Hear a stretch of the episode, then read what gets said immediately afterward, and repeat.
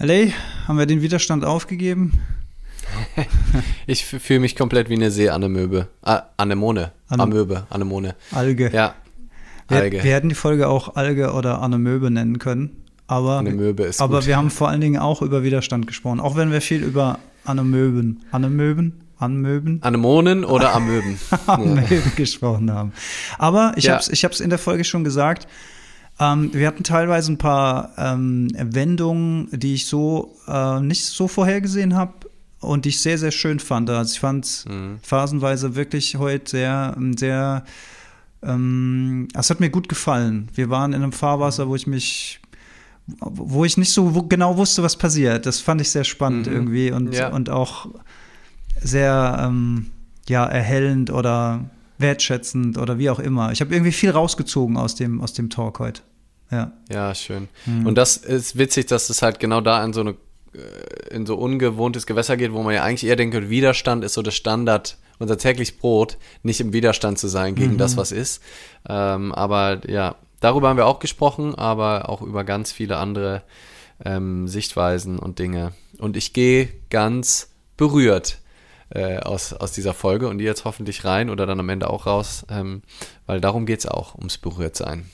Lasst uns gerne Feedback da, wenn ihr die Folge gehört habt. Schreibt uns mal einen Kurs, schreibt uns eine kleine Bewertung auf iTunes oder gibt uns fünf Sterne auf Spotify und empfiehlt unseren Podcast, wenn er euch gefällt, gerne mal weiter an Freundinnen, Freunde, Familienmitglieder. Da freuen wir uns natürlich sehr. Vielen lieben Dank fürs Hören.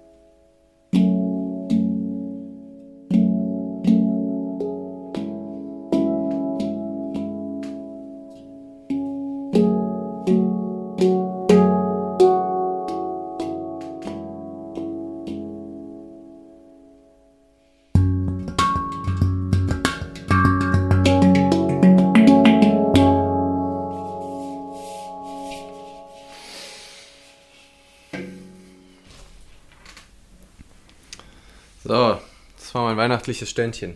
Mhm, aber hinten raus nochmal richtig Gas geben und dann plötzlich fertig gewesen. Das war Surprise, Surprise. Surprise. Ja. Also, komm, jetzt geht's nochmal los? Nee, doch nicht. Ah, doch nicht, ja.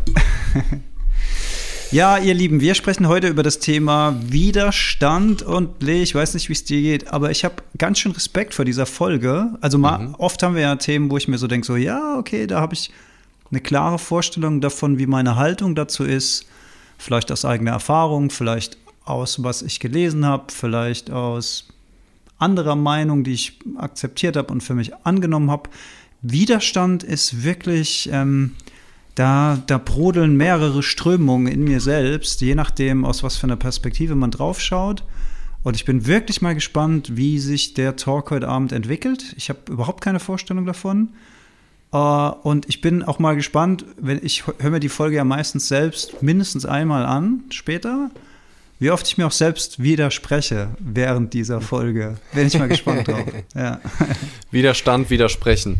Mhm. Ähm, ja, wir können ja vielleicht einmal, weil ich glaube, es gibt so zwei, also jetzt vorher, ähm, bevor wir ansteigen, so zwei große Themenblöcke, die, wir, die man jeweils in der Tiefe sich auch ganz gut angucken kann. Und bevor man vielleicht jetzt auch gerade die, die live dabei sind oder auch wenn ihr jetzt den Podcast hört, dann so das Gefühl hat, ah, es geht jetzt nur in diese Richtung. Ist, glaube ich, cool, die beiden Blöcke so im Hinterkopf zu haben und vielleicht auch selber schon zu überprüfen, während wir in dem einen Block sind, ah, was hat das denn jetzt mit dem anderen ähm, Blog zu tun, weil ist ja hier auch interaktiv, kommentiert gerne mit, denkt gerne mit auch, wenn ihr hört, schreibt uns auch gerne eine Nachricht als Feedback. Ähm, und wir, ja, widmen uns dem Thema wie immer dialogisch mit unseren Perspektiven darauf und ja, wie sich das dann entwickelt, das werden wir sehen. Ähm, aber die beiden Perspektiven sind für mich zum einen, wo ist Widerstand sinnlos und wo vielleicht sogar angebracht, so ganz simpel ausgedrückt. Also mir fallen richtig viele Beispiele ein, wo Widerstand komplett futile ist. Äh, wie, wie, habt ihr es, äh, wie habt ihr es genannt? Resistance is futile? Ist das Star Trek oder so? Das hast du am Rande das mal. Ne? Original Borg-Zitat, ja, zu Deutsch: Widerstand ist zwecklos. Das war immer das Motto der Borg, weil die technologisch so überlegen waren, dass Widerstand einfach zwecklos war. Ja, ja. und Dachten da gibt es sicherlich ein paar, da gibt es sicherlich ein paar ähm, Beispiele im Leben, wo, das, wo ich da auch so sagen würde, ah, Widerstand ist zwecklos. Und aber ich weiß nicht, ob das überall so ist. Und gerade in der spirituellen Persönlichkeitsentwicklungswelt ähm, geht es ja ganz viel auch, also vor allem eher in der spirituellen, in der Persönlichkeitsentwicklungswelt, je nachdem, geht es auch viel um Widerstand und Kämpfen und Beißen und Machen und Tun und ah. ähm, aber so auch gerade in unserer Philosophie geht es ja ganz viel um Akzeptanz auch, ganz mhm. viel um Hingabe, ganz viel ja. um das Leben so nehmen, wie es ist und damit spielen. Und da ist ganz häufig halt dann auch die, meiner Meinung nach, die Misconception, dass das halt zu so einem kompletten Amöben-Dasein, dass man einfach nur so wie so, ein, wie, so eine, wie so eine Alge im Meer, das sind hier gerade meine Arme, das sind die Algenblätter, die so von den, so ein bisschen, weißt du, die so einfach von links nach rechts und einfach so gar keinen Willen hat und alles wie so ein Spielball ähm, der Gezeiten. Ähm, und zu nichts eine Meinung hat und einfach alles ist, alles ist Friede und alles ist okay. Ähm, was so dann die Extremposition wäre. Ähm, das glaube ich nämlich ist eben nicht so. Und ich glaube, dass wir hier in diesem Podcast, das kann ich an der Stelle schon mal hoch und heilig versprechen, die Lösung dieses paradoxen Zusammenhangs von Widerstand und wann ist, sollte man doch in den Widerstand gehen.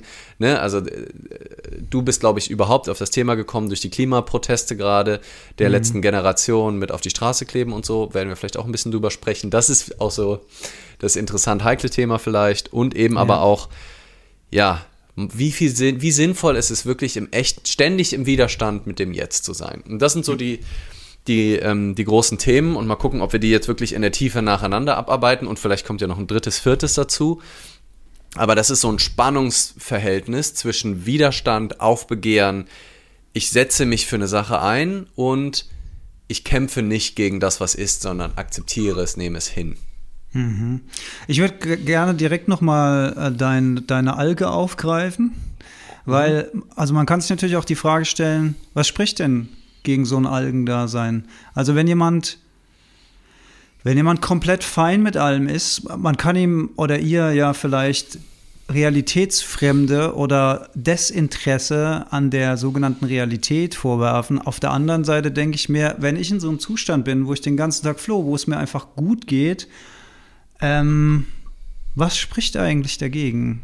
Also aus meiner Sicht spricht da erstmal gar nichts dagegen. Und wenn wir uns so die, die großen Beispiele von Erleuchtung in der Geschichte anschauen, dann ist es ja fast so ein Zustand. Also ich habe so das Gefühl, wenn ich wenn ich mir so alte historische Videoaufnahmen von, von, von indischen Lehrern anschaue, die so in, zum allerersten Mal so in den Westen eingewandert sind und so weiter, die, die, haben, die haben ja so einen eigenen Glanz, so ein eigenes Strahlen und damit ziehen sie ja auch wahnsinnig viele Leute an, aber man hat immer so das Gefühl, die sind nicht involviert in diese Alltagsprobleme, die da herrschen, die sind da völlig detached. Die sind in einer anderen Form des Bewusstseinszustandes. Und jetzt haben wir, aber jetzt passiert halt was Interessantes, weil jetzt haben wir ja plötzlich nicht nur persönliche oder lokale oder Länderprobleme, sondern jetzt haben wir globale Krisen zum ersten Mal in der Menschheitsgeschichte, würde ich sagen. Also sowas wie das Artensterben, sowas wie mhm. Der Klimawandel. Du, du, also du, wirklich global, ja. Also ja, Weltkriege global, und sowas ne? waren ja auch quasi ein, Wel ein weltweites Phänomen, aber da gab es trotzdem natürlich aber einzelne hattest, Länder, die nichts genau, damit hattest, zu tun hatten. Du konntest immer irgendwo, wenn, wenn, wenn du Glück gehabt hast, konntest du immer irgendwo ausweichen. Du ja. konntest über Ländergrenzen hinweg fliehen und konntest dir versuchen, irgendwo sicheren Unterschlupf zu suchen in so, in so einer Globalkatastrophe hast du das nicht. Also du kannst heute nicht ja. sagen, ich wandere aus auf die Fidschi-Inseln, hol mir eine kleine Insel, lebe da in meinem, in, in meinem Bambushütchen. Da wird trotzdem morgens der Plastikmüll am Strand angespült. Du wirst dem nicht entgehen können. Ne? Ja. Und ähm, das, da, ähm, ja, also, da, da, und da stelle ich halt die Frage, eine, eine globale Bedrohung sozusagen, wie würde so jemand in diesem Zustand, was, was würde der uns sagen? Fände ich jetzt spannend an der Stelle. Ne? Ich hätte ein, ein Beispiel, was den, des, die Alge ein bisschen auflöst, und das wäre Sadhguru, ähm, der ja auch einen relativ zentrierten Eindruck macht. Ne? Ähm, mhm. Du bist ja noch mehr im Sadhguru-Game als ich, aber ich finde ihn auch großartiger Teacher. Und der macht ja wahnsinnig viel. Ne? Also ja. sein komplettes ja. Safe Soil, der mhm. ist ja mhm. auch komplett, also dem seine wichtigste Botschaft gerade ist ja rettet den Boden. Mhm. Als spiritueller Teacher ist er wahrscheinlich einer der ersten ja. seiner Art, der als spiritueller Teacher nicht darüber redet, wie können wir uns aus der Geißelung unseres Egos befreien, was über Jahrzehnte, Jahrhunderte, Jahrtausende die Main-Frage der spirituellen Teacher war, sondern wie können wir den Boden retten? So. Mhm. Gut, das, macht das äh, mit der Ego-Befreiung macht er natürlich auch. Klar, das ne? macht er parallel so, aber der Weil, hat ja jetzt seine Tour ging ja Save ja. Soil. So, das und davor hat er, Message. Und davor hat er die ähm, River Rally gemacht. Da ging es darum, die Flüsse in Indien zu retten. Ja. Dann hat er die weltgrößte Baumpflanzaktion innerhalb von einem Zeitraum X gemacht. Also äh, gutes, sehr gutes Beispiel, hatte ich im Vorfeld auch dran gedacht, ähm, wo man sehen kann, dass Menschen aus dieser Bubble, wenn ja. man das so sagen will, ähm, diese, diese Herausforderungen durchaus angehen.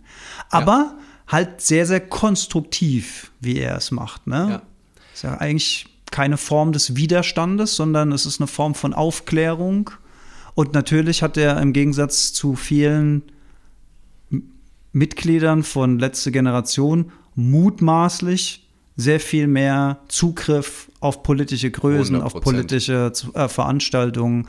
Ne, der hat bei den. Äh, der bucht sich einfach seine eigene Tour und die Leute kommen, ist ja scheißegal. Mach ja, das, das mal aber, als genau, ein aber random aber Schüler bei, der letzten Generation. Buchst du dir eine Halle und dann kommen deine fünf Freunde. Richtig, richtig. Und ähm, er spricht ja auch von den Vereinten Nationen, also er wird zu Weltklimagipfel äh, eingeladen und dieses und jenes ähm, wenn ich mich da richtig erinnere. Also, Vielleicht, ja, äh, ich genau. habe gerade so einen Impuls, Alex. Mhm. Ja, bitte. Ähm, so für Struktur. Ähm, ich fände es nochmal gut, wenn wir alle ins Boot holen, warum Widerstand Futile ist, um dann auch das Spannungsfeld deutlicher vielleicht aufzeigen zu können, indem wir beide uns gedanklich so mm, finden, finden, weil so, so mm. Widerstand aufgeben eigentlich so es viele gute Gründe gibt, warum das die höchste Prämisse im Leben sein könnte.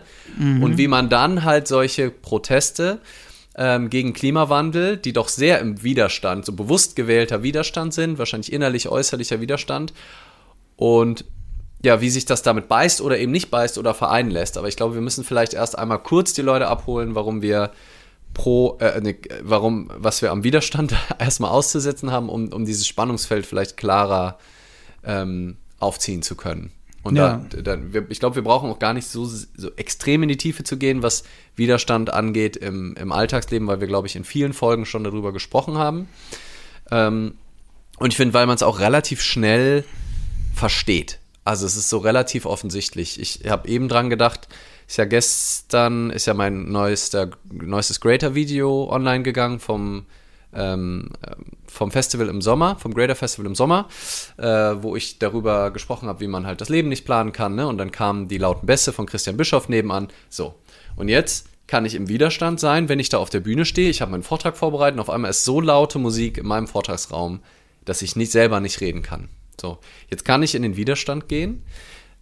Oder ich kann überlegen, was mache ich. Ist auch so ein bisschen wie das Thema, kann man sich auch nochmal anhören, die Folge Selbstverantwortung, über die wir gesprochen haben. Ne? Ich kann mich jetzt denken, äh, bemitleiden und im Widerstand sein und ich finde das doof und ich hätte es gern anders, aber die Bässe sind halt da und ich kriege die jetzt auch nicht abgeschaltet. Und äh, dadurch, dass das genau mein Thema war und das genau mein Thema der letzten Jahre ist, ist es mir dann ganz gut gelungen, nicht in den Widerstand zu gehen, sondern zu sagen, okay, ich akzeptiere das auch als nicht nur im Außen, sondern als inneres Haltung. Ich stand da und habe gesagt, was jetzt passiert, passiert. Und ich gebe mich dem hin. Ich gebe dem Widerstand auf, versuche nicht Greater zu verurteilen oder mein, meine Energie dagegen zu, zu wenden, weil ich auch nichts tun kann. Ne? Das ist auch so, dass im Jetzt kann ich ja gerade nichts dagegen tun, dass diese Bässe da sind. Jeder hört das, die Leute von Greater hören das auch, die werden was tun, wenn sie was tun können, wenn nicht, nicht. So, aber ich bin jetzt einfach da. Vor allem in den Situationen, wo ich nichts ändern kann, ist Widerstand einfach wirklich eine Verschwendung von, von, von geistiger Energie. Und dann halt sich jetzt fragen, so, was mache ich denn jetzt? Ich spreche es an, ne, dadurch kann ich schon mal mehr in die Akzeptanz kommen. Das gleiche wie mit einem Blackout. Wenn ich einen Blackout habe und ich bin im Widerstand gegen den Blackout, ist die Wahrscheinlichkeit, dass es viel länger wird und für alle Beteiligten viel schlimmer ist, viel höher, als wenn ich den akzeptiere und einfach sage, boah, fuck Leute, ich habe einen Blackout. Krass, fällt gerade überhaupt nichts ein. Verdammte Scheiße. Oder wenn ich rot werde, ne, und ich bin im Widerstand, hm. äh, was ich in der Jugend ganz oft hatte und hin und wieder werde ich auch jetzt immer noch rot, ähm, und ich merke aber, wenn meine Haltung ist, es ist okay, rot zu werden. Und manchmal thematisiere ich es und sage, oh krass, das ist mir jetzt aber gerade unangenehm, jetzt werde ich gerade ein bisschen rot. Und manchmal denke ich einfach, das ist auch in Ordnung, ist auch in Ordnung, rot zu werden. So. Ähm, mhm. Und manchmal bin ich auch im Widerstand. Aber wenn ich im Widerstand bin, dann bin ich, hätte ich, wäre ich im Erdboden gerne verschwunden früher äh, so Schul fürchterliche Fu Schulsituationen, wo das halt nicht zu meinem Selbstbild gepasst hat. Ich war eigentlich der coole, lockere, entspannte Dude und auf einmal habe ich da so eine Blutumleitung ins Gesicht. Passte nicht, da war ich richtig im Widerstand und bin gestorben. Es waren die schlimmsten äh, Momente, so phasenweise. Ähm, und da bringt der Widerstand halt gar nichts. Und mhm. jetzt kann man dann äh, easy von einem sagen, ja, umarme es, ist auch in Ordnung, dann erstmal im Widerstand zu sein, dann akzeptiere wenigstens halt, dass du gerade im Widerstand bist. Das ist der, der, der nächste Standard-Move. Ähm, ja, so, Punkt. Jetzt, ähm, also das sind erstmal so meine ersten Gedanken so zum Widerstand und der Nutzlosigkeit dessen, dass man das nicht immer so einfach den aufgeben kann, steht nochmal auf einem anderen Blatt, aber so von der Perspektive schon mal, das anzuerkennen, dass der Widerstand mich in dem Moment nicht weiterbringt. Dem Wetter ist es scheißegal, wenn ich mich den ganzen Tag darüber aufrege, dass es jetzt regnet, dass es jetzt schneit, dass jetzt die Sonne scheint, dass es warm ist, dass es nass ist, dass es kalt ist. Ich glaube, das ist relativ Common Sense. So. Ja, und nicht nur, dass es uns nicht weiterbringt, sondern in vielen Situationen verschlimmert der Widerstand ja, einfach noch die genau. Situation. Genau. Deutlich. Weil wenn wir, wenn wir im Widerstand sind, dann engen wir unsere Perspektive sehr ein und dann entgehen uns möglicherweise Lösungen, oder Perspektiven, die zur Lösung des Problems beigetragen hätten, aber die nehmen wir gar nicht wahr, weil wir so im Widerstandstunnel drin sind, dass äh, das Leben in dem Moment buchstäblich an uns vorbeiläuft. Und das sind auch so, also das ist gar nichts Hochtrabendes, das sind auch so ganz Alltagssituationen, ne? Also keine Ahnung, Horrorvorstellung von mir ist zum Beispiel ähm, platten Reifen auf der Autobahn und dann Standstreifen und am besten dann regnet es noch und es ist dunkel und ich habe so, ich habe ich hab kein wirkliches äh, Reifenwechselset, sondern ich habe so ein mhm. merkwürdiges Gel, was dann in den ja. Reifen da reinkommt ja. und so. Ich habe keine Ahnung, wie das funktioniert. Das heißt, ich müsste dann mit meiner Handytaschenlampe irgendwie im Wind, müsste ich dann die Bedienungsanleitung lesen. Da bist du schon im Widerstand, wenn du nur drüber nachdenkst. ja, total.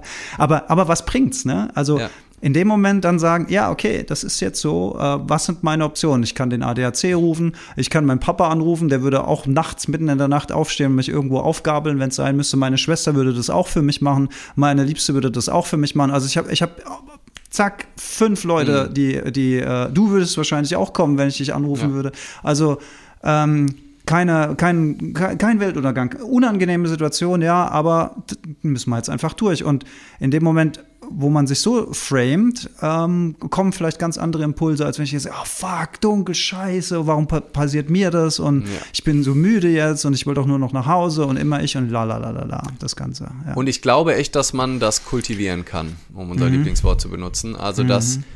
das eine Übungssache ist an vielen Stellen. Also ich kann das bei mir selber beobachten. Ähm, wie schnell mir das manchmal gelingt, wo ich so denke, hä, krass, warum bin ich denn gerade nicht im Widerstand? Einfach weil ich das so oft gemacht habe und so mhm. oft geübt habe und weil das so eine, meine Perspektive auf Situationen ist, mir nicht den Kopf zu zerbrechen über Dinge, die ich jetzt nicht verändern kann.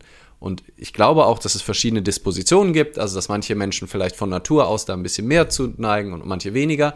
Aber ich glaube, dass wir so oder so einen Einfluss darauf haben und dass wir ja immer mal wieder auch die Möglichkeit haben, ich sage nicht immer, aber immer wieder die Möglichkeit haben, worauf richte ich denn jetzt gerade den Fokus?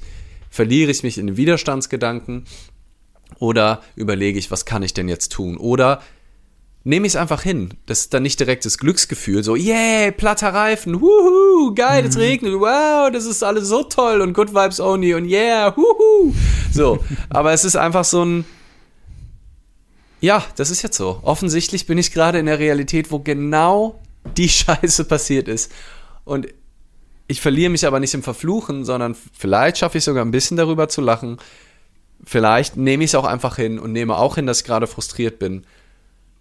Aber bleib halt im Moment und denke, fang da nicht an, hätte ich doch das, hätte ich doch, oh, hätte ich doch mal mich früher drum gekümmert. Ich wusste doch und das, nein und so eine Scheiße. Ne?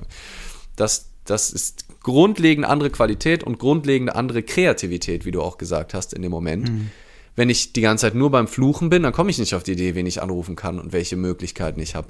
Wenn ich nur ähm, mich selbst und alle Menschen verurteile in dem Moment und nach Schuldigen suche, habe ich keine Kapazität frei, um elegant, kreativ, spielerisch damit umzugehen, was jetzt gerade ist.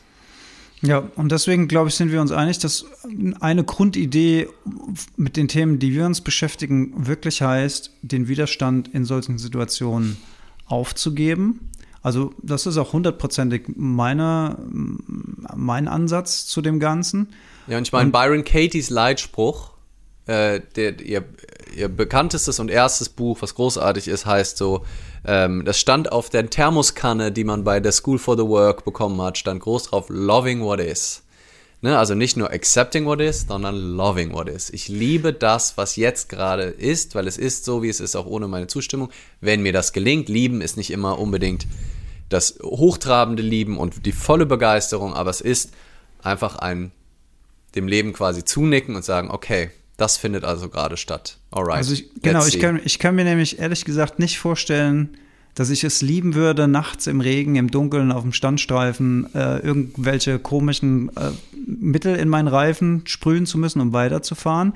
Ich kann mir aber vorstellen, dass ich sagen würde, ach, das ist jetzt aber wieder mal ein Schabernack, der mir das Leben spielt. Also, dass ich das so äh, etwas humorvoll, ohne vielleicht ein lautes Lachen dabei auszubrechen, ehrlicherweise, aber ja. es ist nicht Wobei so manchmal nehmen, ist es so es abstrakt, darstellt. manchmal mhm. ist es so absurd, dass man sogar auch, auch lachen kann über diesen völligen Wahnsinn. Ja. Und ja. manchmal ist es aber auch so ein kurzes Heulen, was ja auch in Ordnung ist. So, nein, fuck, genau. Alter, Und ich wirklich? Find, genau, ja. Ah, also ich habe mal, ähm, ich, ich, erinnere mich gerade an so einen Moment, gar nicht so dramatisch, aber ich musste zu einem Seminar, wo ich auch unbedingt meinen Laptop brauchte, weil da so äh, super viele wichtige Sachen am Laptop auch passieren mussten. Es ging in diesem, es war sogar eine Konferenz mit 100 Leuten, schon ein paar Jahre her. Und die, auf der halben Strecke lag ähm, die Grube Luise, also das, wo meine Eltern wohnen. Und da bin ich schon viel später, als ich wollte, abends angekommen.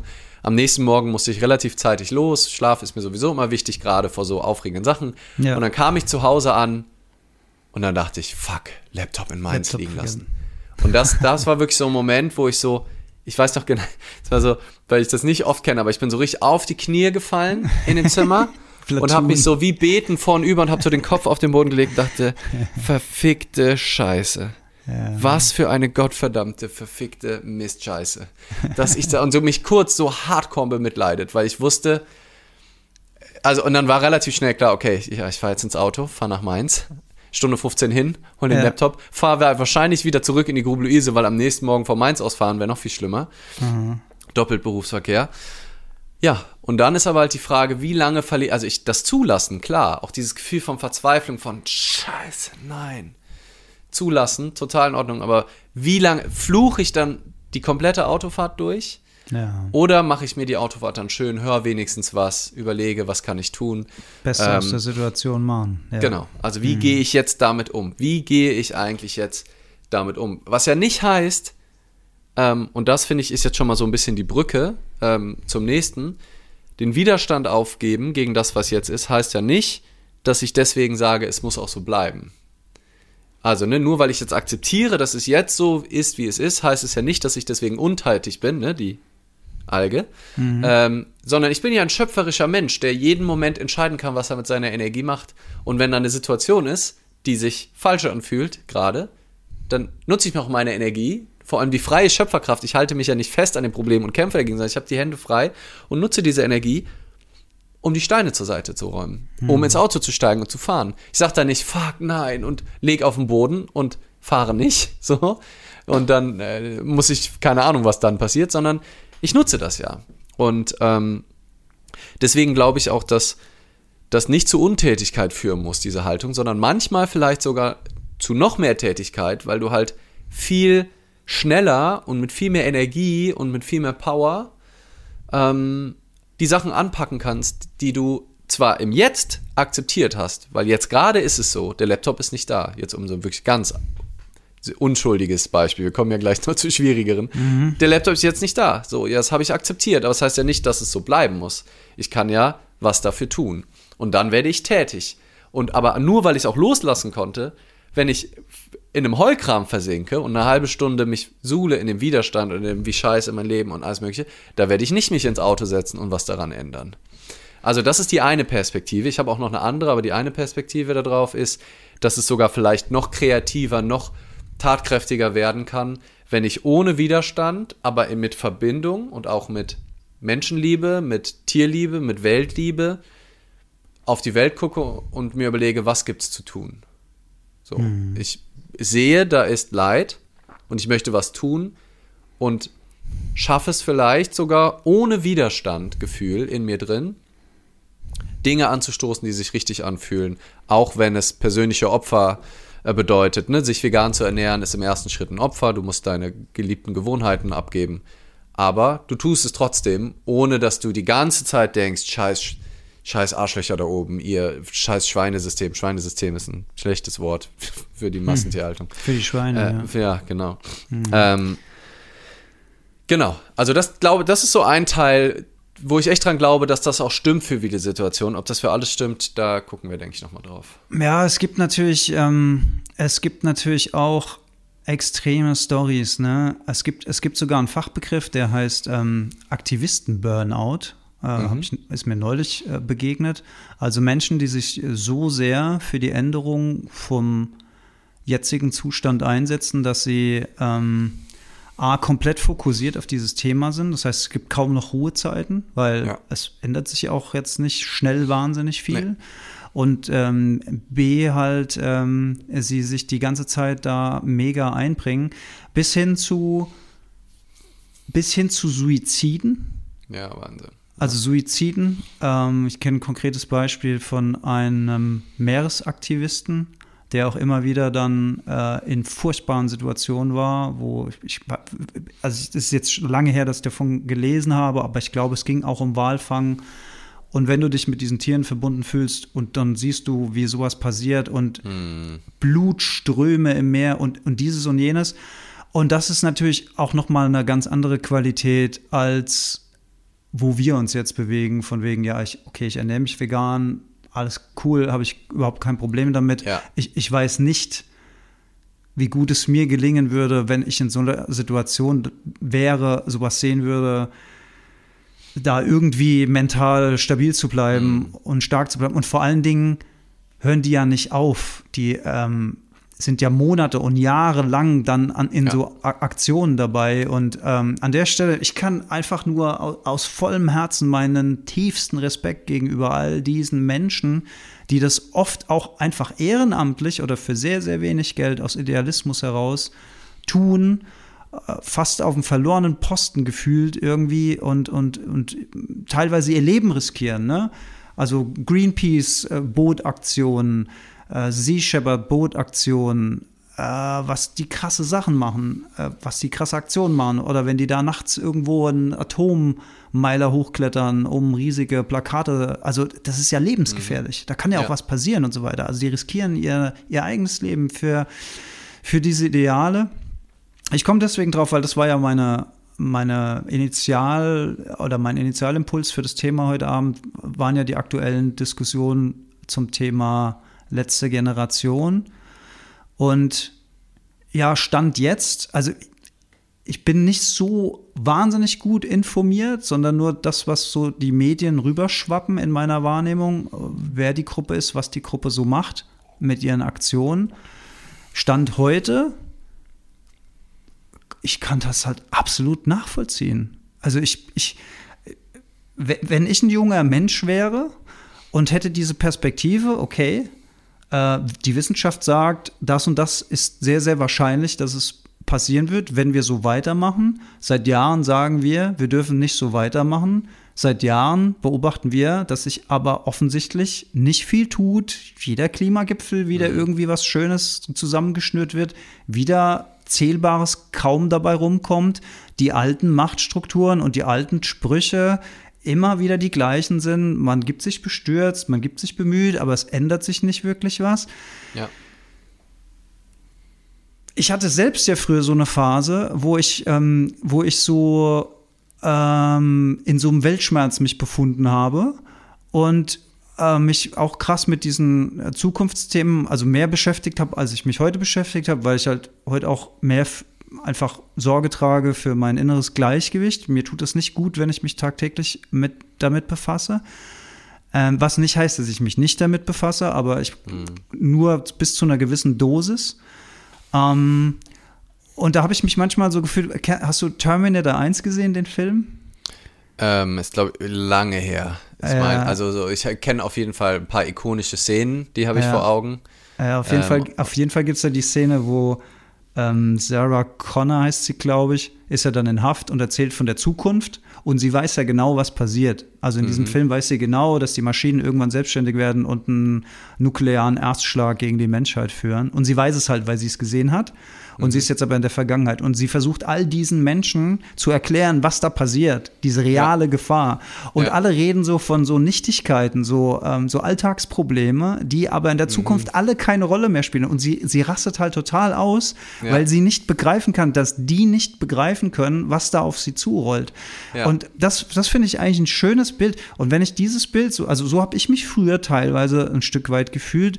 Und wenn ich mir vorstelle, dass die jungen Menschen sich so fühlen oder ähnlich ähnlich fühlen, dann kann ich total verstehen, dass die zu extremen, in Anführungszeichen, Maßnahmen, und, und da, da komme ich zum nächsten Punkt, teilweise die Reaktionen von den äh, von Politik oder so auf diese Aktion finde ich so krass lächerlich.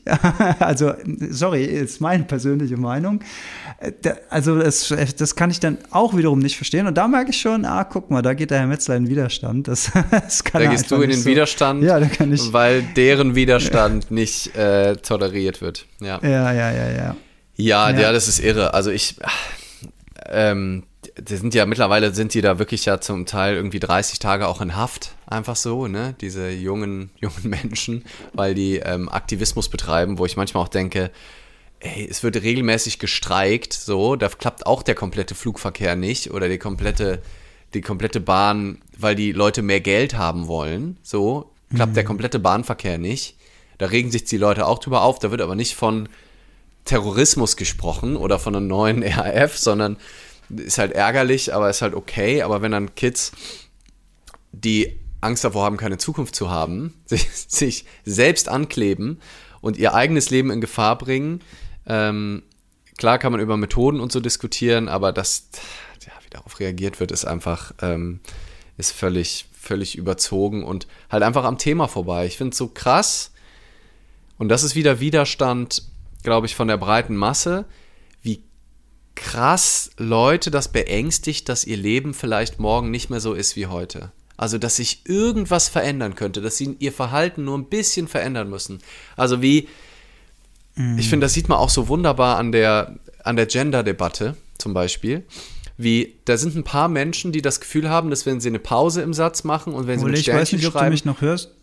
Ah. Okay jetzt wieder, ne? Da sind so ein paar, das sind, ist eine, warst, warst eine größere, ja. ja. eine größere Bewegung, die sagt, das wäre doch inklusiver, wenn wir irgendwie eine Pause machen, dann fühlen sich auch queere Menschen mit äh, und non-binäre und Männer und Frauen sind mir ist doch eine coole Idee, lasst das auch mal ausprobieren. Ich will euch nichts vorschreiben, aber ich werde ab jetzt gendern, so und wie, wie sich da ein Widerstand bildet.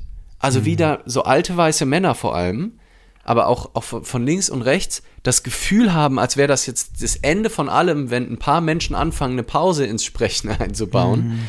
Ähm, und ja, wirklich, also es triggert ja Menschen so, dass sie dann schreiben, sorry, ganz guter Vortrag, aber in dem Moment, wo gegendert wurde, hier, da bin ich raus, mhm. da höre ich nicht mehr zu, sorry, mhm. das geht mhm. gar nicht. So, denkst du, hä, das ist dein Problem, Alter? So, pff, was es gibt.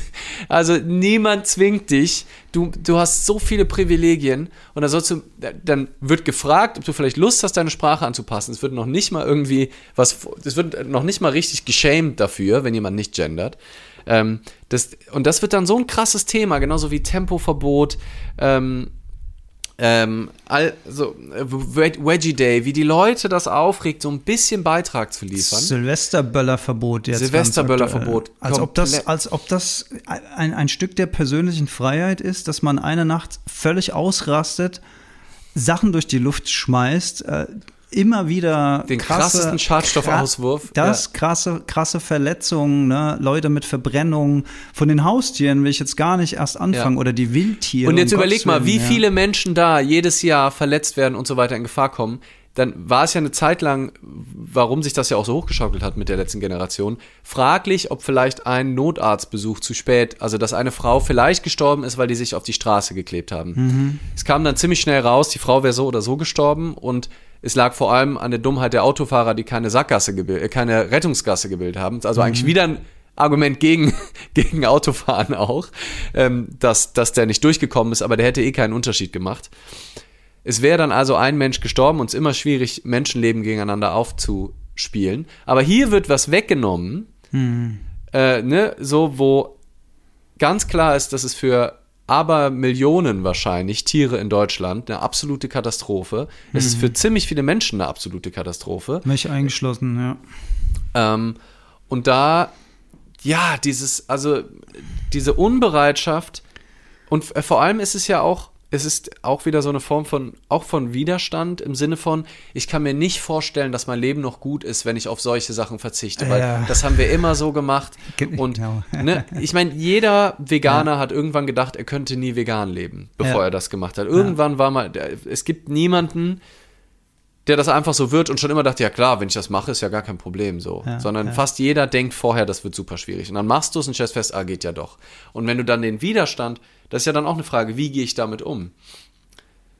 Kann ich nicht dann einfach Dinge tun? Also ich glaube nämlich, wenn wir alle nicht so im Widerstand wären, wenn wir alle viel mehr so Seeanemonen wären, dann hätten wir viel weniger Stress, weil dann könnten wir einfach Entscheidungen treffen, die schlau sind, die alle weiterbringen. Die Leute würden nicht so festhalten und im Widerstand sein, mhm. gegen sich an ihrem Status quo festhalten wollen und ihre Privilegien nicht aufgeben wollen, die mhm. völlig ähm, überzogen sind weltweit gesehen. Weil das kommt ja noch dazu.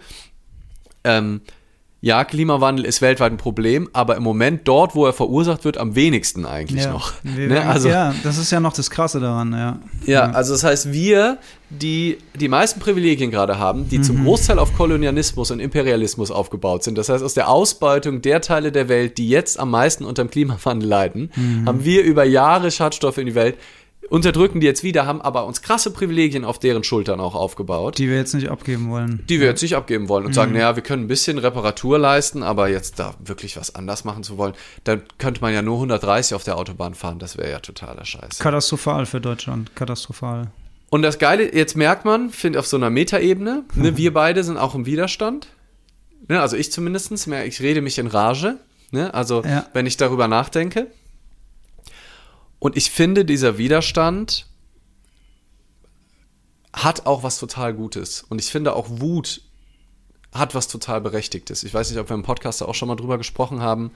Ähm, wenn, sie ja, zur, wenn sie zur konstruktiven Handlung führt, würde ich mal. Ja, genau. Also wenn das so, weißt, ja. weil sonst halt so die Gefahr besteht, wenn ich so sehr in dieser spirituellen ähm, Ammonen, Amöbenhaltung bin, See, See, Seeanemonenhaltung bin, dann könnte es halt sein, dass ich sage, ja, ach komm, Artensterben. Ne, ist, ist doch alles, die Natur gibt, die Natur nimmt, ist doch alles nicht so schlimm. Guck mal, wenn ich, bei, wenn ich ganz bei mir bin, dann ist es doch total in Ordnung. Und ich gucke mir das auch gar überhaupt nicht an. Ich bin nur bei mir. Wenn alle Menschen nur bei sich wären, sähe die Welt, glaube ich, schon mal wesentlich besser aus. Wenn einfach die Natur, das wäre schon cool, aber wir leben halt nicht in einer Welt, wo alle Menschen bei sich sind. Mhm. Und wenn die Menschen mit dem Herz an der richtigen Stelle alle dann nur bei sich sind und überhaupt nicht eingreifen politisch und sich komplett rausziehen und gar nichts mehr mitbekommen. Wenn ich nicht damals, ich weiß noch ganz genau, meine Schwester hat mich gefragt, kommst du mit ins Kino und guckst We Feed the World mit mir? Und dann habe ich den Satz gesagt, da war ich so 16, boah, ich habe voll Angst, wenn ich mir das angucke, dass ich dann kein Fleisch mehr essen kann.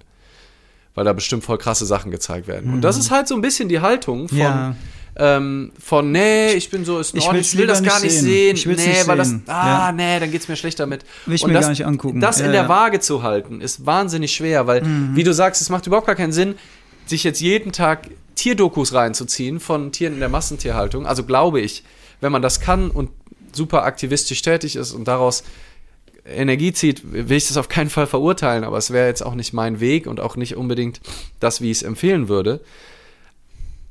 Aber sich das nie anzusehen, ich würde sagen, jeder, der Fleisch isst, sollte einmal sich angeguckt haben, wo sein Fleisch einfach herkommt. Da kannst mhm. du sagen, ich kaufe mein Fleisch beim Metzger, es kommt trotzdem aus der Massentierhaltung. Guck dir an, wie Massen. Das, um Ja zu sagen zu dem, was ist, muss ich überhaupt erstmal raffen, was ist. Ja. Und wenn ich meine Augen verschließe, kann ich nicht in Akzeptanz sein, weil ich weiß ja gar nicht, was abgeht. So.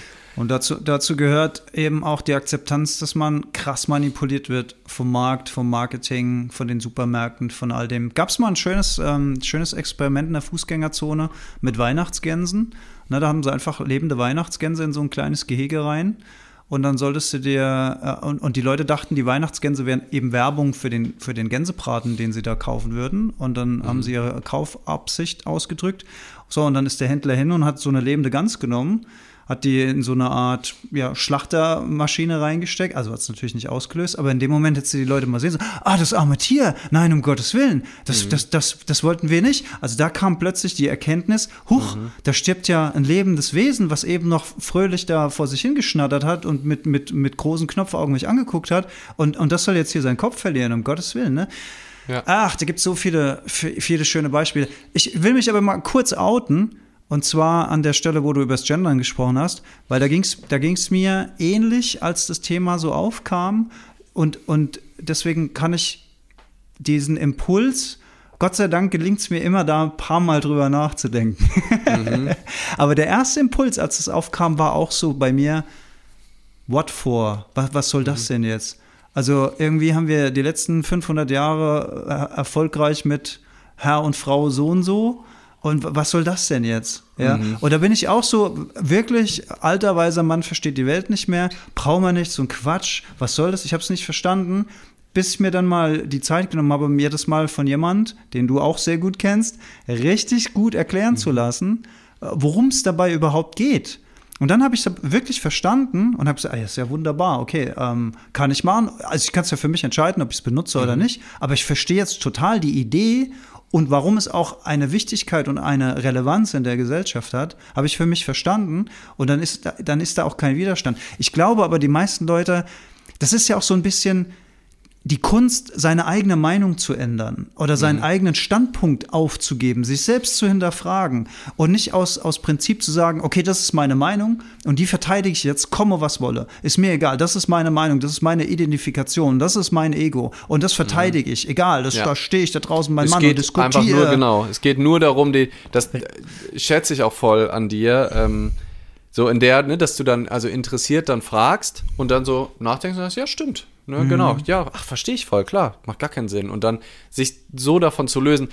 Mir fällt das in meinen Grundmustern auch nicht immer leicht, weil ich auch so sehr, wenn ich von was überzeugt bin, brenne ich extrem dafür und liebe es auch hitzig dafür zu kämpfen, hin und wieder, für, die, für so eine Meinung und gute Argumente zu finden und so fiese, so richtig, so, ähm, aber deswegen übe ich auch so richtig, ähm,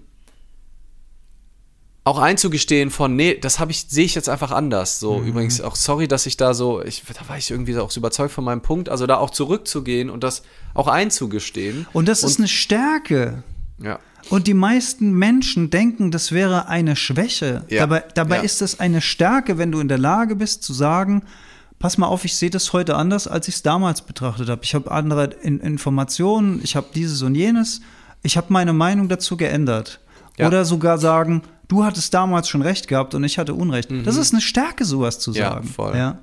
Ey, wir kriegen ziemlich viele Kommentare. Ich würde gern mal hier kurz in die. Ja, ich habe eben auch schon aus dem Augenwinkel eins von Bella gesehen und da wollte ich auch drauf eingehen. Die hatte mich gesagt, ähm, die Seeanemonen-Haltung ist auch eine sehr privilegierte.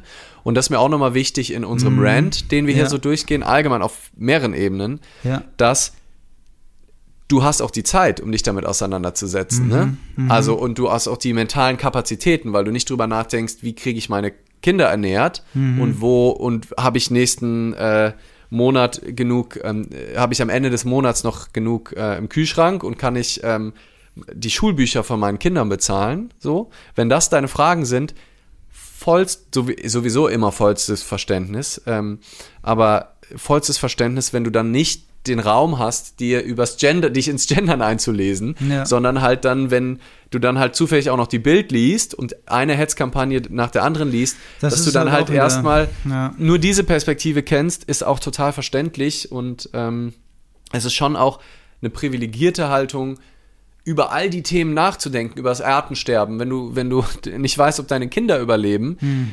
dass du dann nicht über das Artensterben von irgendwelchen Gorillas nachdenkst. Ja absolut ja, verständlich. Ja, ja, Deswegen aber finde ich umso mehr moralische, ja, nicht, will jetzt nicht sagen Pflicht, aber schon eine schöne Idee, wenn du halt die Kapazitäten hast und wenn du halt privilegiert bist.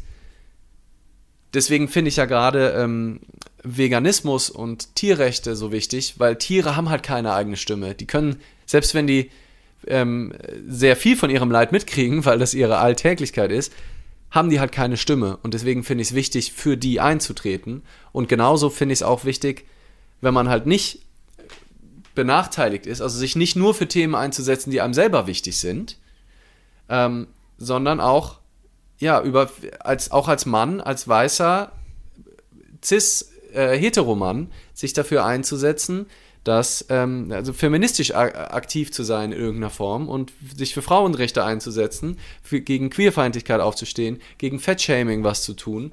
Ähm, so, wenn man halt selber von all den Dingen nicht betroffen ist, weil ähm, du halt eine ganz andere Macht hast. Also was wir für eine unfassbare mhm. Macht geschenkt bekommen haben, als weiße, relativ wohlhabende, hetero, normschöne Männer in Deutschland geboren. Also wir sind so ja unverschuldet, ohne ja. irgendwas dafür getan zu haben, ohne mhm. auch nur einen Finger krumm gemacht haben, sind wir so privilegiert mhm. auf diese Welt schon gekommen mit den Voraussetzungen. In einem Elternhaus, wo, wo, wo wir geliebt werden und so. Also es gibt so viele Privilegien, die wir genießen. Und das dann halt nicht nur zu nutzen, um seinen eigenen Vorteil noch immer krasser zu pushen und krasser zu pushen und immer reicher und reicher zu werden und seine Energie nur darauf, wie kann ich denn noch geiler werden und wie kann ich das denn noch machen, sondern eben die Energie auch einzusetzen für was kann ich denn tun? Was kann ich denn tun? Und immer dieses Gefühl von Wut und Widerstand zu nutzen, um zu sagen, ah, das ist doch ein spannendes Thema.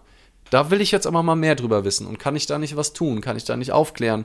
Wie kann ich dazu beitragen, weniger Teil des Problems zu sein, indem ich ähm, weniger diskriminierende Sprache verwende oder ähm, Vorurteile von mir überprüfe. Schon mal immerhin weniger Teil des Problems. Mhm. Wie kann ich vielleicht sogar zur Lösung beitragen? Wie mhm. kann ich, ähm, was kann ich tun, ähm, indem ich vielleicht Geld irgendwo hinsende, indem ich Energie irgendwo hinsende, indem ich aktivistisch tätig werde? Und das finde ich einen sehr schönen Aspekt von Widerstand, wenn er das ist vielleicht so eine, ein Versuch schon mal von einer Unterteilung, wenn er nicht auf mein eigenes Leben und meinen armen Ego-Verstand gezielt ist, so, oh, im Widerstand, ich armer, jetzt wieder der Reifen ist mir so. Und du bist so privilegiert und deine Welt ist so toll. Und trotzdem versinkst du im Selbstmitleid und denkst, ach nein, jetzt hat der eine Kunde abgesagt, nein, jetzt hm. kann ich mir keine fünfte Handpan kaufen, oh nee. So, also was für ein Scheiß. So, dann nutzt doch lieber den Widerstand um die Wut, um für andere, die vielleicht nicht die Kraft haben, was zu tun, die nicht die Macht haben, was zu tun, für die Impulse zu setzen, ähm, dass, dass du das für andere einsetzt. Ich glaube, das ist für mich so im ersten Nachdenken eine schöne Form von Widerstand. Und das vermischt sich für mich zum Beispiel bei der letzten Generation. Natürlich machen die es auch für sich, aber die machen das für eine komplette Welt. Sind die bereit, ihr eigenes Leben schlechter zu machen, indem sie jetzt ins Gefängnis gehen, indem sie sich festkleben, Alter. Uah, ja. Krass, ähm, weil sie halt das Gefühl haben, ich kann jetzt anders eben nicht aufmerksam machen. Es hört ja keiner zu, es tut sich nichts, also muss ich halt drastischer sein und macht das eben nicht auf Kosten anderer und erschieß andere oder verprügel Politiker, sondern bring mich selber in Gefahr und halte natürlich den Verkehr auf, klar, aber ja. das gehört zum Streik nur mal dazu. Es, es berichtet niemand, das hat Sarah Bosetti so schön gesagt ähm, in ihrem Kommentar, es haben zahllose Studis an irgendwelche Unis bestreikt und die, mhm. die Hörsäle für Klima, um auf Klima, keine interessiert keine Sau. Nee, da berichtet doch Sau. keiner drüber, nee. wenn du irgendwie dann die Uni mal nicht läuft einen mhm. Tag. Wenn die Leute schön für ihren Privilegien, nämlich pünktlich zur Arbeit kommen, und da sind bestimmt auch welche dabei, weiße arme Leute, für die das auch richtig scheiße ist, aber manchmal braucht es vielleicht auch drastischere Maßnahmen, um, um auf, auf ähm, krasse ähm, Schieflagen in der Gesellschaft hinzuweisen. Und da muss manchmal vielleicht auch der Betriebsablauf ein bisschen gestört werden. Deswegen gibt es ja Streiks und sowas und Proteste und Aktivismus. Das ist natürlich alles ein, schön, ein schöner Impuls, den du da gibst und, und ein hehrer Wunsch, auch gerade dieses von, die Privilegierten sollten doch in der Lage sein, ihre Stellung dazu zu nutzen, die Welt zum Positiven zu beeinflussen. Ich hätte jetzt fast entgegnet, dass ich das Gefühl habe, es ist eher Gegen das Gegenteil der Fall. Je privilegierter du bist, desto mehr hängst du an dem, was du hast und hast Angst, es ja. zu verlieren und dass es dir irgendjemand wegnimmt. Aber ich glaube, auch das wäre zu überspitzt. Ja. Ich glaube, quer durch die Gesellschaft gibt es mhm. Menschen, die sind bitterarm und geben trotzdem noch das, was sie können und helfen anderen, ja. wo sie können. Es gibt Menschen, die sind super, super reich, sind ganz, ganz wohltätig, helfen Menschen, wo sie können. Und die beiden Extremen gibt es umgekehrt dann auch wieder an jedem ja. Ende des Spektrums. Also ich glaube, entweder du möchtest es, du fühlst es, du fühlst die Verbindung zu dir selbst und zu anderen und du möchtest gerne Missstände ähm, minimieren oder gar beseitigen und du fühlst es, dann machst du das unabhängig von, von deinen Mitteln. Der eine, der eine steht vielleicht jedes Wochenende in der Suppenküche und gibt da Essen aus, ehrenamtlich und so weiter. Und, und der andere kauft halt hektarweise Regenwald, weil er sich das leisten kann und sagt, ähm, das ist mir wichtig und so weiter. Also ja, ich, ich, das gibt es, glaube ich, quer durch alle Gesellschaftsschichten. Aber du hast natürlich, und, aber äh, interessant ist ja, und das ist mir auch erstmal in einem, glaube ich, privaten Gespräch von uns beide auch mal zum ersten Mal so richtig bewusst geworden, weil ich glaube, vorher habe ich das auch noch nicht so wahrgenommen, dass wir halt wirklich, also wir beide speziell jetzt, wirklich so Musterbeispiele für absolute Privilegiertheit sind. Mhm. Also wo ich auch nie so drüber nachgedacht habe, ja, ich bin kein zugezogener, ich bin kein ehemaliger Asylsuchender, ich habe keine andere Hautfarbe, ich habe keinen außer Malroy Hessisch rede ich Hochdeutsch. Aber das kannst du sogar ausschalten, wenn du willst. Das ja. kann ich sogar ausschalten. Ich, ich, ich wohne hier in einer friedlichen Gegend. Gut, jetzt ist die letzte Woche hier gegenüber eingeboren worden. Also hier bröckelt, das, äh, hier bröckelt die Fassade auch schon. Aber insgesamt äh, ist, es schon, ist es schon genauso, wie, wie du sagst. Wir wissen gar nicht, wie das ist. Wir wissen gar nicht, wie das mhm. ist, so eine Außen- Rolle zu haben oder von der Gesellschaft nicht akzeptiert zu sein oder mit dem Finger auf uns zu zeigen. Wir kennen das gar nicht. Das findet gar nicht so statt ja. in unserem Leben. Ne? Ja, ja. ja das, ist, das ist schon krass. Ähm, ich habe eben noch so einen anderen, also was so Zugänge, verschiedene Zugänge zu Veränderung, also Teil der Lösung zu sein. Ähm, und ich glaube, dass es ein krasser Treiber sein kann, Wut, Widerstand, Empörung, Mindfuck im Endeffekt auch, ne? Also das so, ah, fuck, es darf auf Angst auch, ne? Kann auch ein mhm. krasser Treiber sein. Ne? Ich habe ja. extreme Angst davor, wie die Welt aussehen wird. Ich habe extreme, also das können alles Treiber sein. Ähm, und wenn die am Ende dazu führen, dass die Welt besser wird und jemand selbst die Entscheidung trifft, das zu machen, finde ich das auch total in Ordnung krasses Lebensmodell, halt komplett in Angst und Wut und Empörung zu leben. Also es ist eigentlich, man opfert sein eigenes Leben für the greater good auf eine Art. Ne? Also es ist ähm, ein Märtyrer-Dasein. Ähm, je nachdem, also es gibt natürlich tausend Graubereiche dazwischen. Ne? Und der andere Bereich, dem ich mich auf, ne, und ich will das gar nicht werten, aber dem ich mich mehr zugesandt fühle, ist, glaube ich, das, was du eben auch schon mal angesprochen hattest, ist in Kontakt sein. Mhm sich berühren zu lassen von der Welt, weil man das auch zulässt. Ähm, und ich merke, habe ich da, ich da eine Story zugemacht die Tage? Ich weiß, irgendwie kommt es mir gerade so vor, als hätte ich, egal. Also wie, wie sich das verändert auch die letzten Jahre. Ähm, ich habe ja schon öfter auch übers Weinen gesprochen, ne? wie ich irgendwie gesellschaftlich sozialisiert so das Gefühl habe, dass da wie so eine Blockade ist, ne? dass ich manchmal merke, dass ich so richtige gesellschaftlich eingepflanzte Stories übers Weinen habe und dass ich eigentlich gerne mehr weinen würde, äh, weil ich glaube, dass es so schön ist, so im Kontakt zu sein mit seinen Gefühlen. Und ich merke echt, wie auch so meine Reise hin zu mehr im Kontakt sein, nenne ich es jetzt einfach mal. Es könnte auch spiritueller Weg oder wie auch immer, wenn man es höhertrabend ausdrücken will, aber so diese Seminare besuchen, darüber sprechen, Erfahrungen lesen, reflektieren, das, was wir hier tun, dazu führt, dass ich mich verbundener fühle mit der Welt, auch verbundener mit meinen mhm. Emotionen, viel häufiger weine, viel häufiger Tränen in die Augen bekommen. Ich war die Woche auf einem Casper-Konzert und da und ich war eigentlich so relativ erwartungslos und auf einmal lief so ein Song, den ich von früher kannte und mir waren wirklich richtig Tränen im Gesicht vor Rührung, wo ich dachte, ja, mhm. ja, Tränen bei einem Konzert. Also das war dann mhm. positive Tränen. Ich habe häufiger, muss ich sagen, Tränen der Rührung im positiven Sinne, aber auch die waren schambehaftet bei mir. Naja, auf jeden Fall, ich will nur sagen, da gibt es auch Hoffnung und es gibt auch Entwicklung. Und das zuzulassen, als ich äh, Earthlings, diese krasse Dokumentation mhm. über die fünffache Ausbeutung von Tieren ähm, auf dieser Welt, ähm, zum ersten Mal gesehen habe, nee, beim ersten Mal weiß ich gar nicht, aber ich habe mal Earthlings mit zwei Kumpels zusammen geguckt.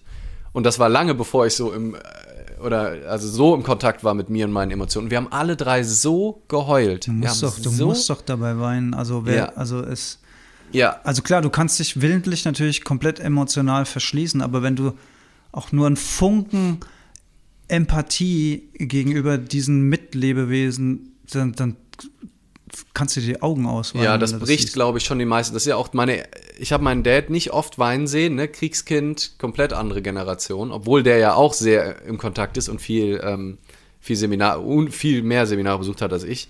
Ähm, aber ich war in diesem besagten We Feed the World, wo ich dann mit meiner Schwester und mit meinem Dad reingegangen bin, saß er auch heulend neben mir, als da so die mhm. Szene ist, wie die, wie die Hühner umgebracht werden. Und das war, hat einen richtigen Eindruck auf mich ähm, gemacht und dazu geführt, dass ich direkt aufgehört habe, Hähnchen zu essen danach und dann diese Entwicklung, die jetzt dann irgendwann im Vegansein geendet ist, angestoßen hat.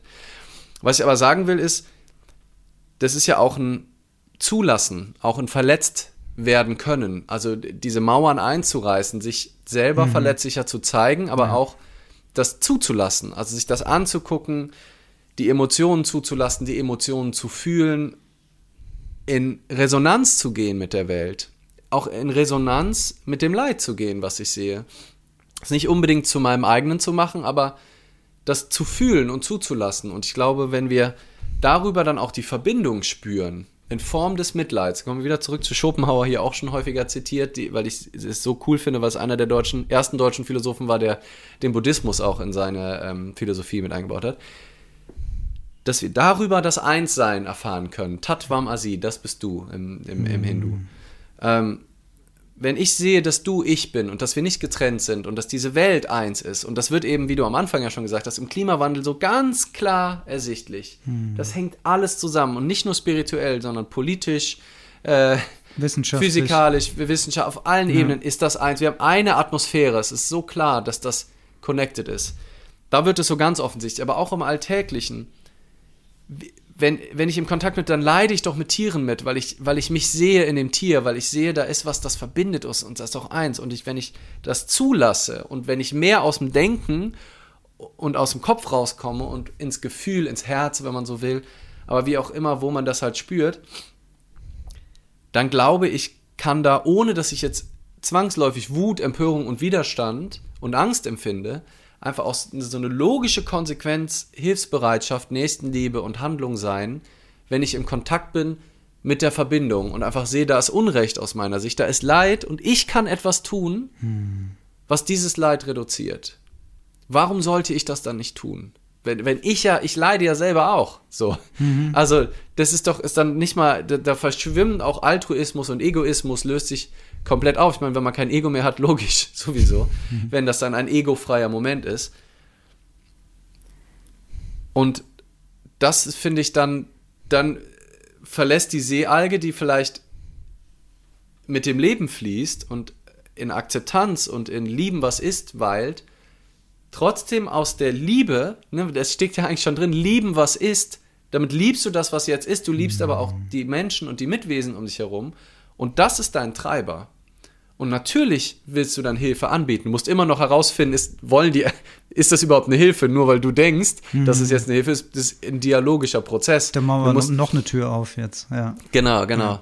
Aber das ist doch, das ist doch der, der Treiber. Und dann braucht es vielleicht auch nicht immer unbedingt die Wut, auch wenn ich glaube, wenn die, wenn die gut ist, auch eine Empörung, wenn ich sehe, da wird jemand geschlagen. Ich hoffe, dass ich die Zivilcourage habe, wenn ich sehe, da wird gerade jemand geschlagen oder wie auch immer und ich, ich kann was tun, kann vielleicht die Leute zusammenrotten und wenn ich es nur schaffe, die Polizei anzurufen, mhm. was auch schon viele nicht schaffen, mhm. dann ist das ja schon mal ein erster Schritt. Mhm. Wenn ich selber mich körperlich überhaupt nicht in der Lage sehe, da einzugreifen kann und gerade den Mut nicht habe, kann ja. ich ja immer noch überlegen, was ich machen kann. Kann ja. ich Leute, ey, anfangen zu schreien mit allen oder mir Verbündete suchen aber halt nicht weggucken, weil ich mich abtrenne und sage, ach, das will ich gar nicht so genau mhm. sehen. Oder ich habe Angst davor, dass ich selbst irgendwie in Gefahr gerate dadurch oder ja. was es auch immer für Kon Konsequenzen hat. Ich finde das Thema Leid an der Stelle äh, total schön, weil Leid ist ja erstmal was, das, das wollen wir ja nicht haben. Ne? Wir wollen ja kein Leid. Aber Leid führt ja in den meisten Fällen auch zu einer Entwicklung, weil Leid mhm. ein gewisser Druck ist, der uns zum Bewegen bringt, zur Aktion bringt. Und das ist ganz interessant, weil ja das, die äh, Hauptikonografie des Christentums ist ja Jesus Christus am Kreuz. Mhm. Also das, das, die, die, das stilistische Leid schlechthin. Ne? Mhm. Er ist äh, genagelt, er ist mit dem Speer aufgestoßen, er hängt da, er ist hilflos körperlich. Und dies, das, das ist ähm, das ist das Symbol des Leids und darin liegt aber auch gleichzeitig wieder diese Hoffnung, ne? dass, dass das Leid zu etwas führt, zur Entwicklung führt, zu etwas Besserem führt. Also finde ich sehr, sehr, sehr spannend, dass so eine krasse, also ich habe mich so auch als Kind gefragt, was ist das eigentlich, wie krass ist das eigentlich, dass da ein halbnackter Mensch an so, an so ein Kreuz genagelt ist. Also wie, wie krass sowas. Ja, also wie krass ist das eigentlich, ne? Also ich meine, man mhm. hat es ja immer und immer wieder gesehen. Früher war das ja in allen Klassenräumen und so. Äh, und das kann man natürlich schon in Frage stellen, wie krass das eigentlich ist, sowas zu zeigen. Aber das ist natürlich das, das stilisierte Leid an sich, das Leid des Mensch, des, des Menschen, was ähm, dann durch Druck zur, zur Veränderung, zur Entwicklung führt. Mhm. Deswegen äh, passt es, finde ich, ähm, also ich will jetzt hier kein, kein ja.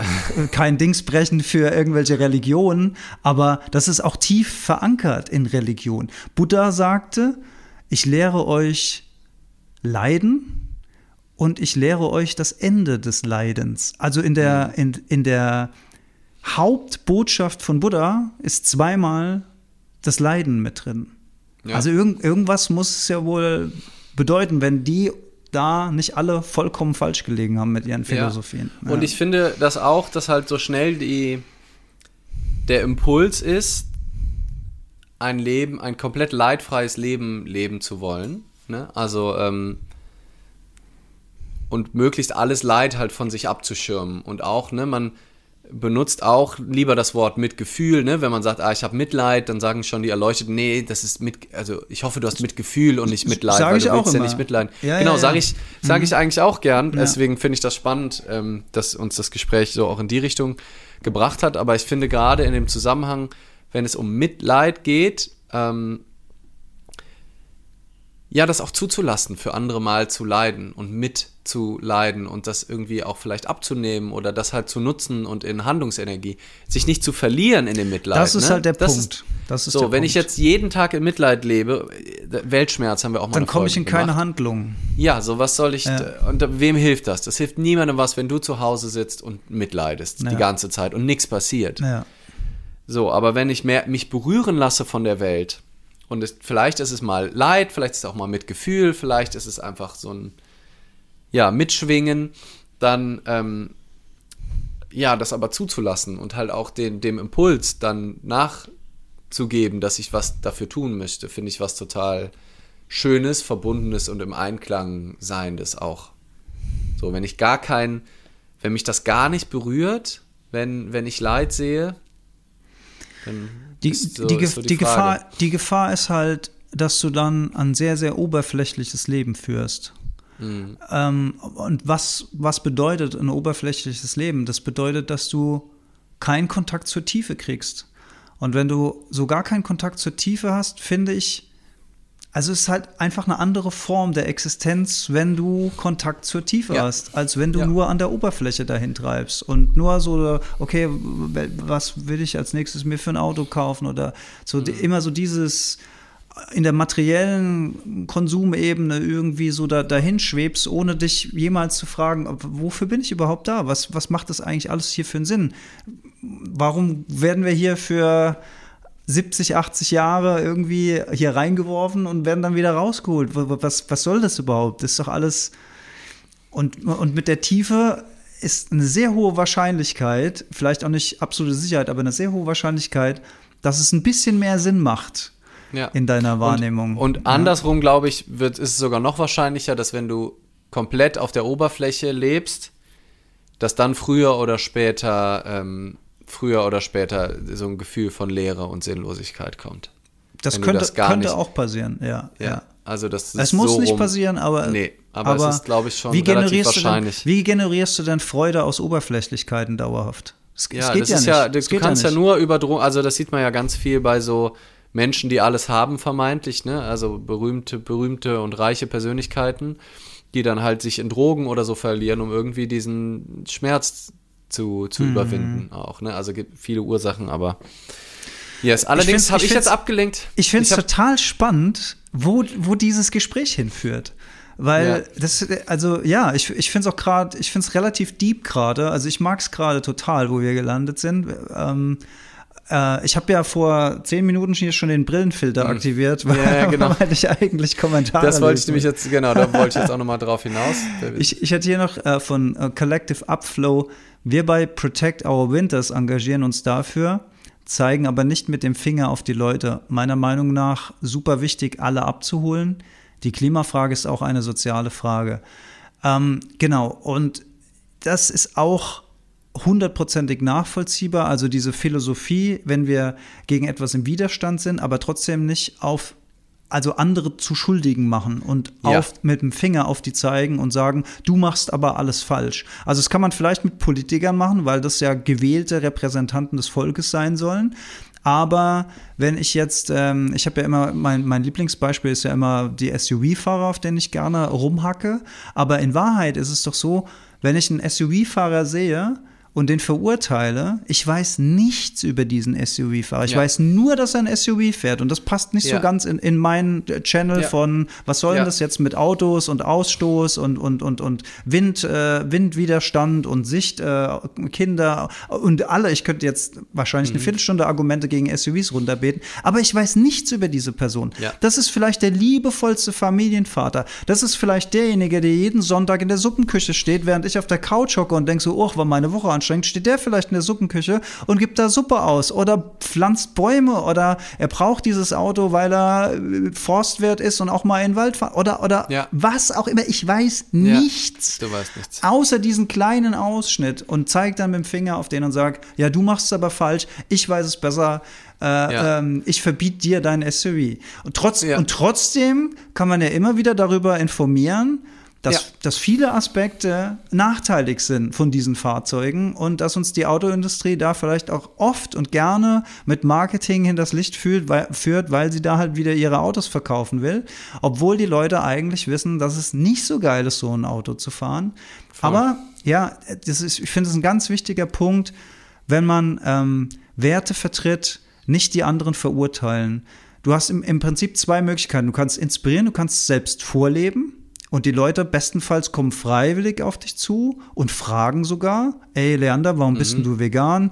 Ey ja. Leander, warum gehst du jeden Abend da bei deinem, bei deinem Kurzimpuls im Video am Rhein spazieren? Bist du danach wacher oder so, ne? Also ich interessiere ja. mich dann wirklich, äh, der scheint ja irgendwas davon zu haben, das interessiert mich dann wirklich. Ähm, oder man kommt zumindest ins Gespräch miteinander. Das mache ich ja auch wahnsinnig gern. Ich tausche mich wahnsinnig gern mit Leuten aus. Also wenn die ein gewisses Diskussionsniveau haben, sage ich mal, mhm. die komplett anderer Meinung sind wie ich weil ich dann total äh, neugierig bin zu erfahren, wie sie die Welt wahrnehmen und mit was für Argumenten mhm. sie. Ne, ich hatte neulich, neulich das Beispiel, hatte ich, äh, das war so da, sogar dann ein, ein Auftraggeber von mir, also dünnes Eis. Wir haben uns super verstanden. Wir waren uns total einig mhm. und plötzlich kam die Diskussion aufs Tempolimit in Deutschland. Und ich habe halt gesagt, naja, also ich, ich, kann nicht mit einer einzigen Gehirnzelle nachvollziehen, warum Deutschland immer noch das einzige Land ist, in dem es kein fucking Tempolimit gibt. Und ja. er war komplett anderer Meinung. Für ihn ist es ein totaler Ausdruck der Freiheit und er liebt die Geschwindigkeit und er hat Fahrsicherheitstraining gemacht. Und er kam natürlich auch gleich mit Zahlen. Äh, ja, wenn man das beruhigen würde, das wäre ja dann nur 1, 2 Prozent des CO2. Also, ich sage jetzt so Zahlen, ich weiß mhm. nicht, ob das genau so war, aber relativ gering, sagte er. Ich weiß nicht, ob das stimmt. Aber gleichzeitig denke ich mir dann, dann hast du wieder so eine Art von Whataboutism, ne? Das ist ja mhm. nur so und so viel. Lass uns doch erstmal ja. den Inlandsflug. Und dann sagt der Inlandsflug, ja, wir sind aber nur 4% von dem Ganzen. Lass uns doch erstmal an ja. das und das gehen. Und die sagen, ja, aber solange die Kohlekraftwerke, und die Kohlekraftwerke sagen, ja, solange die in China das nicht machen, warum sollen wir das ja. dann da machen? Weil wir sind nee. ja nur 20% vom weltweit. Und bla, bla, bla. Und so geht es immer weiter. Dieses, ich zeige mit Fingern auf anderen Leuten, sollen doch die erstmal machen, bevor ich mich bewege. Wege. Und da bin ich ja. voll im Widerstand. Sorry ja. dafür. hm? Ah, schön. Ja, ah, was haben wir noch? Was haben wir noch? Okay. Ah, Mist, jetzt habe ich hier wieder meine Kommentare weggeklickt. Ah. Erst durch Verstehen kommt die Toleranz und der Widerstand das löst sich auf. Ja. Und zu verstehen gehört meiner Meinung nach eben auch ein Austausch. Ne? Wie, wie, wie soll ich eine andere Perspektive verstehen, wenn ich nicht im Austausch bin? Wenn ich, wenn mich das alles nicht interessiert, und da sind wir wieder beim Thema, ich lasse nichts an mich ran. Also manchmal ja. ist es halt schon eine gute Idee, sich mit Dingen auseinanderzusetzen, um sie zu verstehen. Ja. ja. Und ähm, da hat die äh, Angela aber auch was cool, also nochmal was Wichtiges gesagt. Die Welt ist halt voller möglicher Projekte, äh, wo du helfen kannst. Und darüber halt auch nicht zu verzweifeln. Ne? Einfach das zu tun, was sich gerade richtig anfühlt und den eigenen Beitrag zu leisten. Aber es gibt da auch kein besser oder schlechter, sondern ich kann halt irgendwie meinen Beitrag leisten, versuche irgendwie Teil der Lösung zu sein, eher in meinem Grundverständnis. Und wenn ich kann, bin ich für 100% Aktivist für ein Thema, kann dann halt bei anderen Themen nichts machen wenn mein Weg ein anderer ist, ist es auch in Ordnung, solange die Intention ist halt, ja, irgendwie hier beizutragen und, ähm, und die, über die Verbindung halt Dinge zu tun, die sich richtig anfühlen. Ähm, Glaube ich, ist das der Weg und wo man halt auch nicht viel urteilen kann und wo halt jeder, jede für sich auch ähm, den inneren Frieden dann finden muss, ähm, was so über jetzt die grundlegenden Dinge der Moral hinausgehen. Ne? Also ich finde den Anspruch, dass wir alle moralisch handeln, also niemanden schlagen, niemanden äh, umbringen, niemanden, weißt du, so basic Sachen, das sollte ein absolutes, das sollte ein Imperativ sein. Mhm. Und da ist es auch wichtig, dass es ähm, eine Polizei gibt und einen Rechtsstaat, der gewisse Dinge ähm, einfordert und andere äh, halt der gesellschaftliche Konsens, der noch ein bisschen über die Gesetze vielleicht hinausgeht, dass man sich nicht belügt, dass man äh, und so weiter.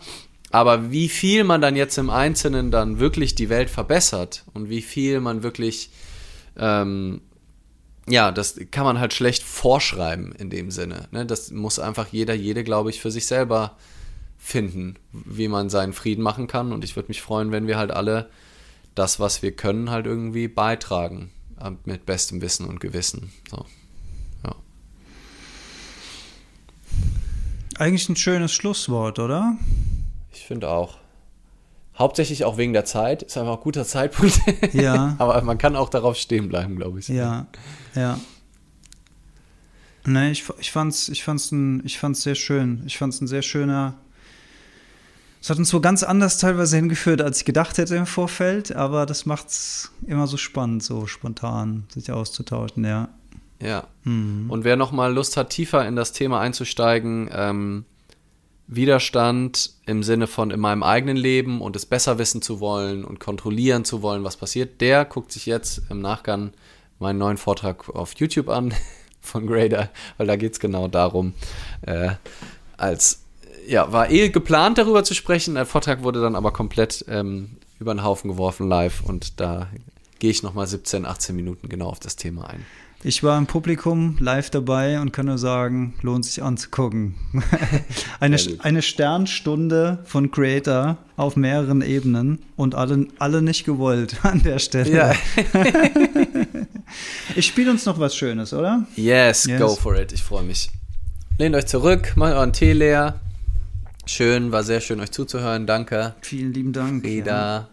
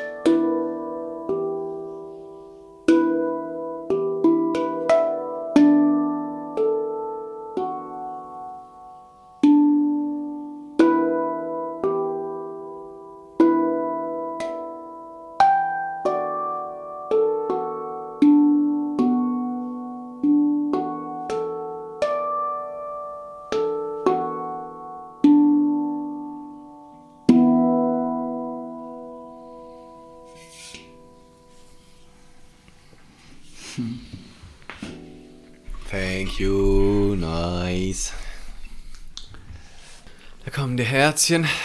Dankeschön, Dankeschön, Dankeschön. Einmal kurz rausgeflogen Dann. und wieder reingekommen. Dankeschön fürs Zuhören, ihr Lieben. Ab nächsten Dankeschön. Ab Aufzeichnung Montag gerne, wenn ihr später dazugekommen seid. Aufzeichnung gerne ansehen oder in einer Woche The Party, Party am wenn ihr den Montag. Podcast schon hört. Richtig. Und wenn ihr immer nur den Podcast hört, schaut doch mal auf Instagram vorbei und guckt mal euch das an, wie das aussieht, wie wir immer den Podcast aufnehmen. Stimmt. Und, Ähm. und ihr kommt in den Genuss der äh, exklusiven Einführungsminuten, die meistens keinen Sinn ergeben, aber nie im Podcast zu hören sind. Ja, genau. Und andersrum, wenn ihr immer nur das Insta Live guckt, hört euch den Podcast an, weil da kriegt ihr die ähm, Sinn vor Sinn trotzenden Einführungsminuten, wo wir die Das ähm. Folge äh, einleiten. Ja, Ja. genau. ja. Ich habe schon eine Idee, was ich heute sagen werde zur Folge. Ja. Ihr Lieben, habt einen schönen Abend. Wir sehen uns in 14 Tagen wieder. Macht's gut. Vielen lieben Adios. Dank. Tschüss. Ciao.